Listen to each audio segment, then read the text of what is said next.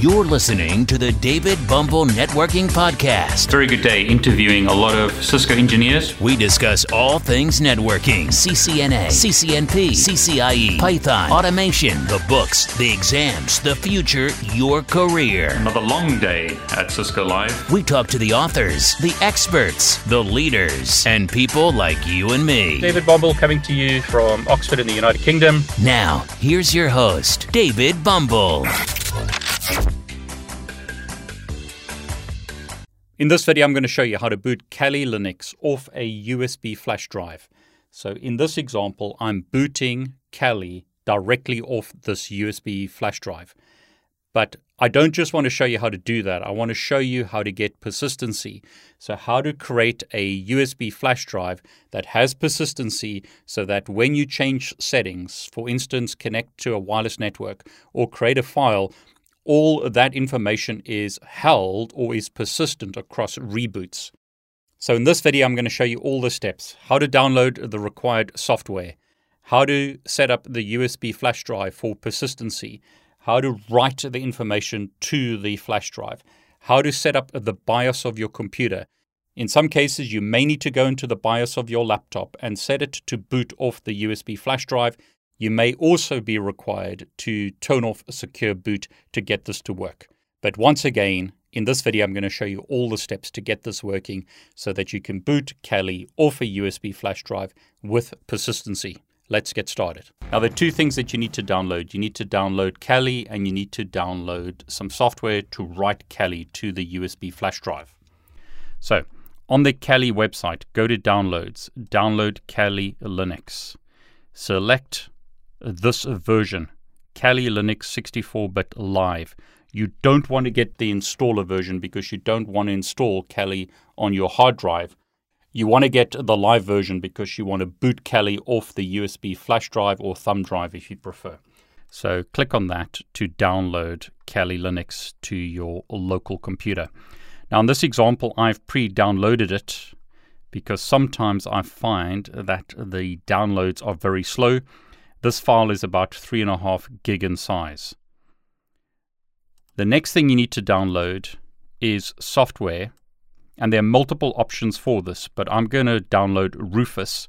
You can download this either from GitHub or from the rufus.ie website. When you click on the download link, it'll take you to the same place. So in this example, I'm going to download Rufus 3.13 that's actually downloading the software from GitHub. So as you can see here, GitHub production. So you could either download it from GitHub or download it from the Rufus website. So that's downloaded now. So I'm going to double click on the file. Windows is complaining that I didn't download this from the Microsoft App Store. I'm happy with that, so I'm going to click install anyway. I'm going to say yes to allow the device to make changes to my computer. The software is now ready, so I'm going to plug in the USB flash drive. So volume is detected. Now it's detected that the Kingston USB drive is 32 gig in size. It's already got multiple partitions. That's okay because I'm going to wipe that USB flash drive. I need to select the ISO that I'm going to write so in this example, I'm going to write uh, the Kali 2020.4 live ISO file. So click open, and here's the trick to get persistency. Drag this option, persistent partition size. In my example, I can use 25 gig for the persistent partition. Kali needs about 4 gig, so that's what I have available. And now I can simply click Start to write this image to the USB thumb drive or flash drive. Now I'm told that there's a problem and additional software needs to be downloaded. Do I want to download the software? Answer is yes. And then I'm told that all data on the device will be destroyed. Am I happy to do that? Yes. I'm warned once again that I'll be responsible for deleting all the information on that USB flash drive. Happy with that, so I'm going to click OK. Partitions are being deleted. drive is being formatted. And now all you have to do basically is wait for the drive to be formatted and the software to be written. So at this point, I'm going to speed up the video so that you don't have to wait a long time for that to take place. Okay, so in my example, that took about 18 minutes to complete. Now that that's done, I can click close and I can reboot my computer. Now, in my example, I need to keep holding F2 down to boot this laptop into its BIOS. Now, have a look at the documentation for your laptop to see how you boot it into its BIOS. You need to do this because we firstly need to tell the laptop to boot off the USB, and you may have to remove secure boot. Okay, so in my example, I'm going to go to boot, and then I'm going to specify that the Kingston flash drive is the first device to boot off. Under security, I'm also going to remove secure boot. So make sure that you've done that, otherwise, you may have problems booting off the USB flash drive. Okay, I'm going to save my changes and exit. Okay, laptop is booting up. And as you can see, it's booted Kali off the USB flash drive. So what I'm going to select is Live System Persistence and press Enter to boot Kali. And there you go, Kali has now booted off the USB flash drive, but let's prove that it's persistent. So one of the first things I'm going to do is select a wireless network. Wireless network I want to connect to is the TP-Link wireless network. I need to put in a password. So this is a little test network. I'll put in my password and click connect. Okay, so we've now connected to the wireless network. Let's prove that by opening Firefox and I'll go to kali.org as an example, click on one of the articles where they're talking about Kali in the last 12 months and what they're planning to do in 2021. Okay, so I've been able to connect to the internet.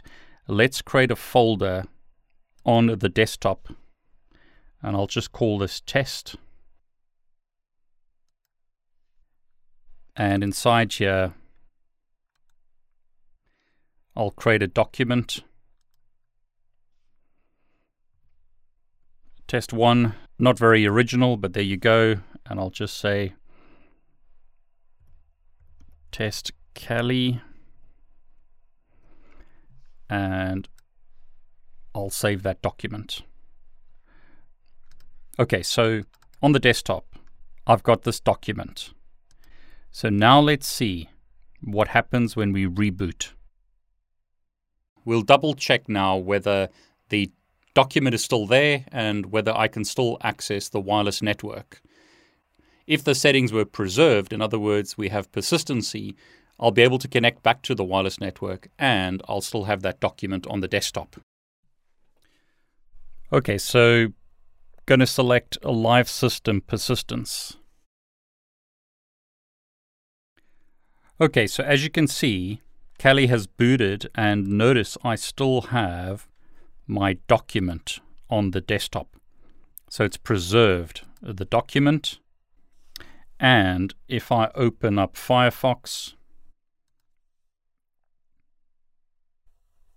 I can still connect to the internet and, for instance, browse on the internet because Kali has remembered the Wi Fi details. So we have persistency. I've successfully created a persistent Kali flash drive. So what I'll do now is shut Kali down. I'll remove the USB flash drive and turn the computer on again. And notice it now boots into Windows. So I can boot back into Windows again because I've removed this USB flash drive. Okay, so there you go. That's how you set up Kali on a USB flash drive and set it for persistency. Hope you enjoyed this video. If you did, please like it. Please consider subscribing to my YouTube channel and please click on the bell to get notifications. I'm David Bombal. Want to wish you all the very best. Thanks for joining us on today's podcast. Be sure to visit David's YouTube channel at David Bombal, where you can subscribe and watch all of his videos. While you're at it, if you found value in this show, we'd appreciate a rating on iTunes. Or if you simply tell a friend about the show, that would help us out too. Catch you next time on the David Bombal Networking Podcast. All the best. Take care.